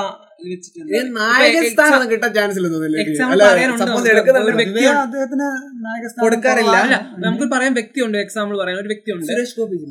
ആരറിയാലോ, സുരേഷ് ഗോപിയുടെ ഒരിടയായിട്ട് സിനിമകളില്ലായിരുന്നു. ഈയിടെയായിട്ട് ഇനിയുണ്ട്, ഒരു 3-4 സിനിമകളുണ്ട്. ആവശ്യമുണ്ടൊക്കെ സിനിമകൾ വന്ന് ഹിറ്റായിരുന്നു. അങ്ങനെ സിനിമകളെ എതിർക്കുന്നവർ കുറവാണെന്ന് എനിക്ക് തോന്നിയിട്ടില്ല. അവർക്ക് ചാൻസുകൾ കുറയുന്നുണ്ടോ എനിക്ക് തോന്നുന്നില്ല. കാരണം രാമലീല ഇറങ്ങുന്നതിന് മുമ്പ് ഭയങ്കരമായിട്ട് പ്രശ്നങ്ങളുണ്ടായി. ഞാനൊക്കെ എന്ത് വിചാരിച്ചു, ഈ സിനിമ ഇറക്കുമ്പോഴും സംശയമായിരുന്നു. പക്ഷേ അതിനെയൊക്കെ അതിജീവിച്ച് ഭയങ്കര, ഞാൻ പോയിട്ട് ടിക്കറ്റ് പോലും കിട്ടാത്ത ഒരു പടമായിരുന്നു. നല്ല വിജയം. അത് ദിലീപിന്റെ കട അടിച്ചു പൊട്ടിച്ചു. കേരളം മുഴുവൻ കത്തുന്ന ഒരു വിഷയമായിരുന്നു. സിനിമയിലുള്ളവർ പോലും ദിലീപിനെതിരായിട്ട് നിന്ന ഒരു വിഷയമാണ് അത്. എന്നിട്ട് പോലും ആ സിനിമ പ്രേക്ഷകരെ കുറച്ചുകൂടെ സിനിമയെ സ്നേഹിക്കുന്നത് ഒരു വ്യക്തിയിലല്ല സിനിമ ഇരിക്കുന്നത്. അല്ലെങ്കിൽ 1000 കണക്കിന് ആളുകളുടെ അല്ല 1000 പേരുടെ സിനിമ ഒരു കഷ്ടപ്പാടിന്റെ പ്രതിഫലമാണ് ഒരു സിനിമ എന്നൊക്കെ മനസ്സിലാക്കുന്നത്. റോളുകളൊക്കെ ചിലപ്പം പ്രൊമോഷൻ ആയി മാറും. കാരണം നല്ലതാണെങ്കിൽ മലയാളികൾ തീർച്ചയായിട്ടും സ്വീകരിക്കും. നല്ല സിനിമകൾ പൊട്ടുന്നത് അല്ലെങ്കിൽ തോറ്റുപോകുന്നത് ചുരുക്കം സംഭവം മാത്രമായിട്ടാണ് ഇപ്പം മാറിയത്. പണ്ട് സിനിമകൾ ഇപ്പോഴത്തെ കിട്ടിയത് ഇതിപ്പോ ടി വിയിലൊക്കെ നമ്മൾ കാണുമ്പോൾ വിചാരിക്കും നല്ല അടിപൊളി പടം ആ സമയത്ത്. പക്ഷെ ആ സമയത്തൊക്കെ ഫ്ലോപ്പ് പടങ്ങളിൽ ഒന്നാണ് സത്യമല്ലേ ബന്ധനം. അല്ലെങ്കിൽ നമുക്ക് എപ്പോഴും എവർഗ്രീൻ ആണ്. പത്മരാജന്റെ സിനിമകളൊക്കെ പറയുമ്പോൾ നമ്മൾ സൂപ്പർ ആണെന്ന് പറയുന്ന പടങ്ങൾ അന്ന് ഏറ്റവും സാമ്പത്തിക നഷ്ടം ഉണ്ടാക്കിയ പടമാണ്. ഇപ്പൊ ആളുകൾ മലയാള സംവിധായകരിൽ ഏറ്റവും എടുക്കുമ്പോൾ പത്മരാജന്റെ പടങ്ങളാണ് പറയുന്നത്. പത്മരാജൻ ഇന്നാണെങ്കിൽ ഈ ഒരു കാലത്തിലാണ് പത്മരാജൻ അറിയപ്പെടുന്നത്. ഈ ലിജോയൊക്കെ പണ്ടായിരുന്നെങ്കിൽ ലിജോയൊന്നും ആരും അറിയില്ല. ലിജോയുടെ പടങ്ങൾ പോലും എടുത്തു വെക്കത്തില്ല. ചിലപ്പോ ഈ ലിജോ ഇറക്കുന്ന പടം വേറെ ടേസ്റ്റുകളാണ്. മേക്കിങ്ങിലെ ഒരു വ്യത്യസ്തത കണ്ടെത്താൻ ശ്രമിക്കുന്നത്. ആദ്യ പടം തന്നെ ഡബിൾ ബാറിലാണെന്ന് എനിക്ക് തോന്നുന്നു അല്ലേ? അല്ല, നായകനാണോ ലിജോയുടെ? ഇതിലേതൊരു പടം. പക്ഷെ ഡബിൾ ബാറിലെ ആളുകൾക്ക് അക്സെപ്റ്റ് ചെയ്യാൻ പറ്റില്ല. ആമീനും പോലുള്ള പടങ്ങളൊക്കെ വന്നപ്പോൾ ഇഷ്ടപ്പെട്ടു. പിന്നെ ആൾക്കാരുടെ ടേസ്റ്റ് മാറി തുടങ്ങി. ലിജോ തന്നെ പലപ്പോഴും പറഞ്ഞിട്ടുണ്ട് ഡബിൾ ബാറിൽ ഈ സമയത്ത് ഇറക്കി കഴിഞ്ഞാൽ പുള്ളിക്ക് ഇപ്പോഴും ഇഷ്ടപ്പെട്ടൊരു പടമാണ്. മലയാള സിനിമ ഒത്തിരി മാറ്റം കൊണ്ടുവന്ന പടമാണ് ഡബിൾ ബാരൽ. ആ ഒരു ഫോർമുല പിന്നെ കുറെ മലയാള സിനിമയിൽ ഉപയോഗിച്ചു. ഇപ്പൊ ബേസിലൊക്കെ വന്നു കഴിഞ്ഞാൽ കണ്ടായിരുന്നില്ലേ? ബേസിലെ 3 പടങ്ങളുണ്ടെങ്കിൽ അല്ലെങ്കിൽ 2 പടം ഉണ്ട്, 2 വ്യത്യസ്തമാണ്. കുഞ്ഞിരാമായണം നമ്മൾ കണ്ടിട്ടില്ല. പുതിയ പിള്ളേർ വരുമ്പോൾ കുറെ ഐഡിയകളുണ്ട്. ഇപ്പൊ മലയാള സിനിമയെ പണ്ട് ഞാൻ എപ്പോഴും കാണുമ്പോൾ ഒരു നടന്റെ സിനിമ അവസാനം കൊണ്ട് ഒരു ഗോഡൌൺ ഉണ്ടായിരിക്കും അടി. ഒരു സ്ഥിരം ബിഗ് ബി എന്ന് പറഞ്ഞൊരു പടം വന്നപ്പം മലയാള സിനിമയിലെ സ്റ്റൈലിഷ് എന്ന് പറഞ്ഞൊരു സംഭവം വന്നു. Slow motion. അത് വന്നതൊരു പുതുമുഖ ഡയറക്ടറാണ് അമൽ നീരദ്. അവന് കുറെ ഐഡിയകളുണ്ട്. അപ്പൊ അൻവർ റഷീദ് വന്നു. എന്റർടൈൻമെന്റ് വന്നു. അങ്ങനെ കുറെ ആളുകൾ വരുമ്പോൾ അവരുടെ ഐഡിയാസ്, പുതിയ ആളുകൾ വരുമ്പോൾ പുതിയ രീതിയിലാണ് സിനിമ സമീപിക്കുന്നത്. ഇതൊക്കെ സമയത്ത് ഒരു ഡയറക്ടർ മാത്രമാണ് സിനിമ എടുക്കുന്നത്. ഇപ്പൊ പ്രിയദർശന്റെ എത്രയോ പടങ്ങളുണ്ട്. ആ സമയത്ത് പണ്ടത്തെ പല ഡയറക്ടർമാർ ഇപ്പോഴും ഫ്ലോപ്പ് ആയി പോവുകയാണ്. ഈ കാലത്തിനൊത്ത് സിനിമകൾ ചെയ്യുന്നില്ല രീതിയിലാണ്. കാലം മാറി, സിനിമ ടേസ്റ്റ് മാറി. പ്രേമം പോലൊരു സിനിമ പണ്ടൊക്കെ ആയിരുന്നു എത്രമാത്രം അസക്തിയായിരുന്നു. ഇപ്പൊ കണ്ട ആ കാലത്തിനൊത്ത് കൂടുതലും മലയാളികൾ റിയലിസ്റ്റിക് മൂവീസിനോടാണ് താല്പര്യം. എനിക്കത് പണ്ടേ ഇപ്പൊ ഈ സുരേഷ് ഗോപി, മോഹൻ പോലെ മമ്മൂട്ടിയൊക്കെ പറഞ്ഞ ഡയലോഗുകളൊക്കെ ഭയങ്കര വലിയ കടുകട്ടി ഡയലോഗ്. ഇന്നത് ചുരുക്കി അത് ഇപ്പൊ ഒരു വരി ഡയലോഗേ പറയാന്നുള്ളെങ്കിലും അതിനൊരു അർത്ഥം വേണം. ആ ഒരു രീതിയിലാണ് നാനാർത്ഥമാണ് ഒരു വാക്കിന് രണ്ടർത്ഥം ചെറിയ രീതിയിൽ. പണ്ട് സൂപ്പർ സ്റ്റാറുകളെല്ലാം വലിയ ഡയലോഗുകൾ പറയുന്നവരെ സൂപ്പർ സ്റ്റാർ ആയിട്ടുള്ള ചരിത്രവും ആ ഒരു സമയത്ത് അതാണ് പോലീസായിട്ടും എല്ലാ നടന്മാരും രണ്ട് വാക്ക്. പക്ഷെ അതാണ് അതിന്റെ ഒരു ഭംഗി. പിന്നെ സിനിമ ഒത്തിരി മാറി. നായക സങ്കല്പം ഇങ്ങനെ നായകൻ സുന്ദരനായിരിക്കണം അല്ലെങ്കിൽ ഇത്ര ശരീരമുള്ളവനായിരിക്കണം അങ്ങനെ ഒരു കാര്യം മാറി. ഇപ്പൊ അങ്ങനൊന്നും അല്ല, ഏത് വിരൂപനാണെങ്കിൽ പോലും ആ സിനിമ നല്ലതാണെങ്കിൽ വിജയിക്കും. പക്ഷെ മലയാള സിനിമ മാറാത്ത ഒരു മറ്റേ കാര്യമുള്ളൂ, വനിത യുവതികൾ എടുക്കുമ്പോ അത് സുന്ദരി ആയിരിക്കണം അല്ലെങ്കിൽ ഒരു മിനിമം. പക്ഷെ കമ്മിറ്റിപ്പാട്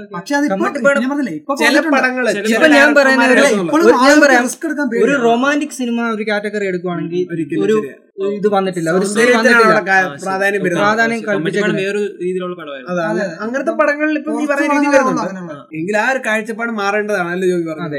ഇപ്പൊ അല്ലെങ്കിൽ സിനിമ തന്നെ അതിനെയൊക്കെ എതിർത്ത് പറയുന്നുണ്ട്. ഇപ്പൊ തമാശ എന്ന് പറഞ്ഞൊരു സിനിമ വന്നപ്പോ അതിന്റെ കുറവുകളെയൊക്കെ എതിർക്കുന്നുണ്ട്. ആശയങ്ങളുള്ള സിനിമകളുണ്ട്, പുതിയ എന്താ പറയുക പുതിയ പുതിയ ആശയങ്ങൾ വരുന്നു, ഒരുപാട് ആശയങ്ങളുള്ള പുതിയ പുതിയ പടങ്ങൾ. ഇപ്പം നല്ല രീതിയിൽ മാറ്റങ്ങളുടെ കാലമാണ്. സമൂഹത്തിൽ മാറേണ്ട കാര്യങ്ങളൊക്കെ തന്നെയാണ് ഇപ്പൊ ഗ്രേറ്റ് ഇന്ത്യൻ കിച്ചൻ കണ്ടാൽ മതി. ഒരു സ്ത്രീകൾ എങ്ങനെയാണ് ഒരു വീട്ടിൽ നിൽക്കുന്നതെന്ന് നമ്മളെ കാണിച്ചു തരുന്നത്. നമ്മൾ പിന്നെ അതേ ഫോർമിലെ കുറെ പടങ്ങൾ വേറെ ഇപ്പൊ സെക്സ് പരമായിട്ടുള്ള കാര്യങ്ങളൊക്കെ നേരത്തെ ഒരു മറയായിരുന്നു സിനിമയിലൊക്കെ ബ്ലറിട്ട് കാണിക്കുന്ന എല്ലാം.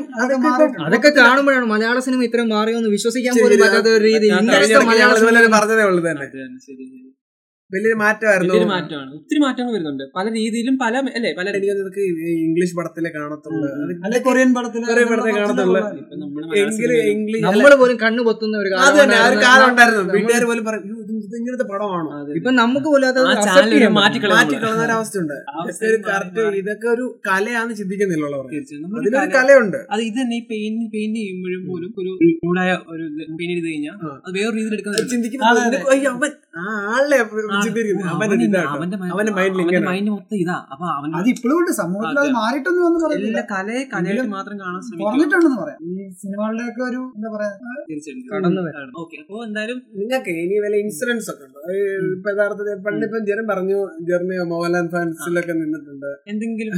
അപ്പൊ എന്തെങ്കിലും ഇൻസിഡന്റ് ആയിട്ട് രീതിയിൽ എന്തെങ്കിലും നിങ്ങൾക്ക് തോന്നിട്ടുണ്ട്?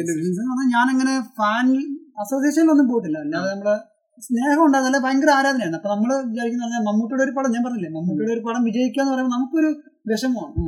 ഒരു 4-5 കൊല്ലത്തിന് പുറമോട്ടുള്ള കാര്യമാണ്. ഞാനൊരു പ്ലസ് ടു വെച്ച് വരെ വെക്കുമ്പോൾ ഞാൻ ഇതിനൊക്കെ തർക്കിക്കാറ്. പ്ലസ് ടു അല്ല, 10ാം ക്ലാസ് കഴിയുമ്പോൾ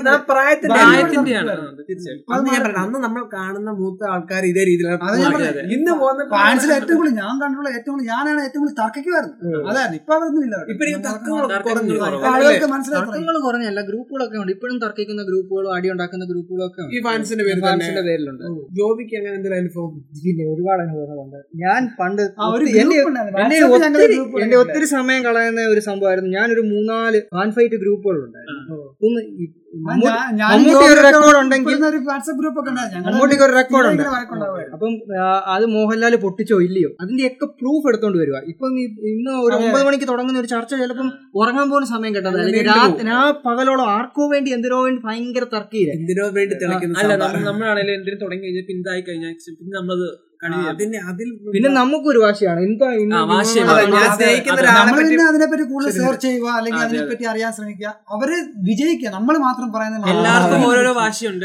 നമ്മൾ വിട്ടുകൊടുക്കില്ല, അവരും വിട്ടുകൊടുക്കില്ല. നമ്മൾ പറയുന്നത് മാത്രമേ ശരി എന്നൊരു ചിന്താഗതി അതൊരു പ്രശ്നമാണെന്ന് എനിക്ക് തോന്നുന്നു.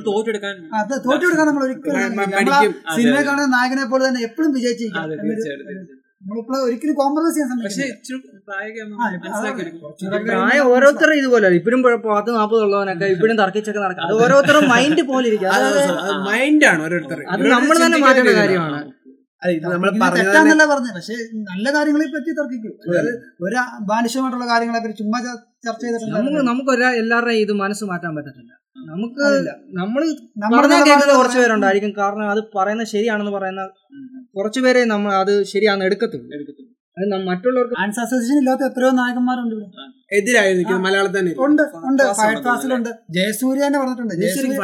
ഇല്ലെന്നു ഫാൻസ് ഗ്രൂപ്പുകൾ പുള്ളി പറഞ്ഞു എനിക്ക് ഫാൻസ് അസോസിയേഷൻ അല്ല വേണ്ട, എനിക്കൊരു ഫ്രണ്ട്സ് ആണ്. ഈ അസോസിയേഷൻ തുടങ്ങാനുള്ളത് അതിന്റെ ആരോട് ചോദിക്കാം. ഈ അസോസിയേഷൻ തുടങ്ങുകയാണെങ്കിൽ ഈ നടന്റെ സമ്മതമൊക്കെ അവര് അറിഞ്ഞുകൊണ്ട് തന്നെ അല്ല പറഞ്ഞു. ഇപ്പൊ ഫൈറ്റ് പാസ് വന്നിട്ടുണ്ട്, പഠിക്കേണ്ട സമയത്ത് പഠിക്കുക.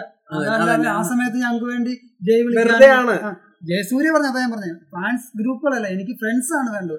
അല്ലെങ്കിൽ എന്നെ സപ്പോർട്ട് ചെയ്യുന്ന ഫ്രണ്ട്സ് അതാണ് ഈ ഫാൻസുകാർ കൂടുതലും വരുന്ന അവരുടെ സിനിമയിലെ ക്യാരക്ടറെ കണ്ടിട്ടാണ്. ഇപ്പം ദുൽഖർ സൽമാൻ ഫാൻസ് അസോസിയേഷൻ ഇല്ല. ദുൽഖർ സൽമാൻ ഒഫീഷ്യലി പുള്ളി പറഞ്ഞ ഒരു ഫാൻസ് അസോസിയേഷൻ ഉണ്ട്. പക്ഷെ പുള്ളിയുടെ പടങ്ങൾക്ക് ഭയങ്കര ഒരു ക്രൗഡ് വരുന്നുണ്ട്, ആർപ്പൂളുകൾ വരുന്നുണ്ട്. അത് സ്നേഹിക്കുന്നത് കൊണ്ട് തന്നെ എന്നിട്ട് നടനെ നമുക്ക് കുറ്റം പറയാൻ പറ്റത്തില്ല ഒരിക്കലും. അത് ഓരോരുത്തരും നമ്മൾ മനസ്സിൽ പതിപ്പിച്ചിട്ടുള്ള കാര്യമാണ്. ഓരോരുത്തരോടുള്ള ഒരു ആവേശം, അവരെ കാണുമ്പോൾ നമുക്ക് കിട്ടുന്ന എന്ത് പറയുന്ന ഒരു വികാരം, അതാണ് ഞാൻ പറഞ്ഞില്ലേ. ഫാൻസ് ഒരു തെറ്റല്ല, പക്ഷെ അത് അമിതമായി കഴിയുമ്പോൾ എന്തായാലും ഇന്നത്തെ ചർച്ച എന്താണ് പിന്നെ എന്തെങ്കിലും ഫാൻസ് ബേസ് ചെയ്ത് പറയാനുണ്ടോ? നമ്മുടെ ഗസ്റ്റുകളാണ് ഇവർ, എന്തെങ്കിലും പറയാൻ ഞാൻ പറഞ്ഞല്ലോ. ഏത് നടന്റെ ആരാധകനാണെങ്കിലും മറ്റൊരാളെ വ്യക്തിഗത ചെയ്യല്ല. നിനക്കൊരു സുഹൃത്തുണ്ട്, അവനെ മോശക്കാരനാക്കരുത് ആരുടെയും മുമ്പിൽ. അവൻ ഇപ്പം നല്ലൊരു അതുപോലെ തന്നെ ഉയർന്നു നിൽക്കുന്ന ഒരു വ്യക്തിയാണ്. അവനെ എന്തിൻ്റെ പേരിലാണ് വ്യക്തിഹത്യ ചെയ്യുന്നത്? ഏതൊരു നടൻ്റെ ആരാധകനാണെങ്കിലും ഒരിക്കലും മറ്റൊരു നടൻ്റെ സിനിമയെ മോശമായി ചിത്രീകരിക്കുകയോ ഞാൻ കാരണം മറ്റൊരു നടൻ്റെ പടം മറ്റൊരു വ്യക്തി കാണേണ്ട വ്യക്തി കാണാതിരിക്കുകയോ ചെയ്യരുത്, ആ ആളെ കളിയാക്കുകയോ ചെയ്യരുത് എന്നൊരു മൈൻഡാണ് ഞാൻ കൊണ്ടുപോകുന്നത്. ആ ഒരു മൈൻഡ് എല്ലാവരും ചിന്തിക്കട്ടെ എന്ന് ഞാൻ വിചാരിക്കുന്നു. അത് തന്നെ, ഇത് തന്നെയാണ് എനിക്ക് പറയാനുള്ള അഭിപ്രായങ്ങൾ. തീർച്ചയായിട്ടും ഇത് തന്നെ. ഓക്കെ, എന്തായാലും എന്തായാലും ഒത്തിരി ടോപ്പിക് ഫാൻസ് എനിക്ക് ഇത് പറയാൻ പറ്റിയ ടോപ്പിക് തന്നെയായിരുന്നു, ചർച്ച ചെയ്യാൻ പറ്റിയ ചർച്ച ചെയ്യേണ്ട ഒരു ടോപ്പിക് തന്നെയായിരുന്നു. അത് തന്നെ, എന്തായാലും ആരും അമിതമായി ഈ പറഞ്ഞ രീതിയിൽ ടോക്സിക് ആയ രീതിയിൽ ഫാൻസ് വേണം. എല്ലാവർക്കും ഫാൻസ് ഉണ്ട്, അല്ലെ? ഫാൻസ് ഇല്ലെങ്കിൽ ഒന്നും വിജയിക്കത്തില്ല. തീർച്ചയായിട്ടും സപ്പോർട്ടാണ് ഒരു കലാകാരന് ഏറ്റവും കൂടുതൽ സപ്പോർട്ട് ഇല്ലെങ്കിൽ ഒരിക്കലും ഒരാൾക്ക് വിജയിക്കാൻ പറ്റത്തില്ല. ഒരു പടം വരയ്ക്കുന്ന സമയത്ത് നല്ലൊരു പടമാണെന്ന് നാലുപേര് പറയാം, നമുക്ക് പൈസ അല്ല അവിടെ. തീർച്ചയായിട്ടും അവിടെ സേവ് ഒരു വീഡിയോ എടുക്കുകയാണെങ്കിൽ അതാണ്. തീർച്ചയായിട്ടും തീർച്ചയായിട്ടും സപ്പോർട്ട് ചെയ്യുക,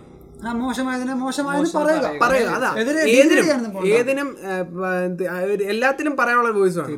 അത് ചെയ്തതിൽ തെറ്റാണ് തെറ്റ്, ശരിയാണ് ശരി എന്നുള്ള രീതിയിൽ പറയാൻ പറ്റും. അപ്പം ഓക്കെ, അപ്പം നമുക്ക് എന്നത്തെ മൈൻഡ് അപ്പ് ചെയ്തേക്കാം അല്ലേ? എങ്ങനെ?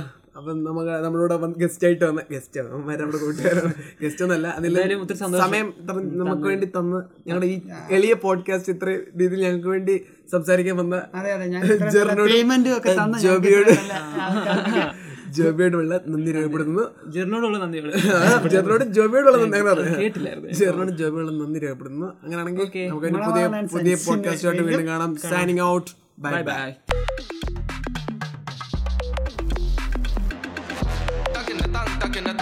ബൈ.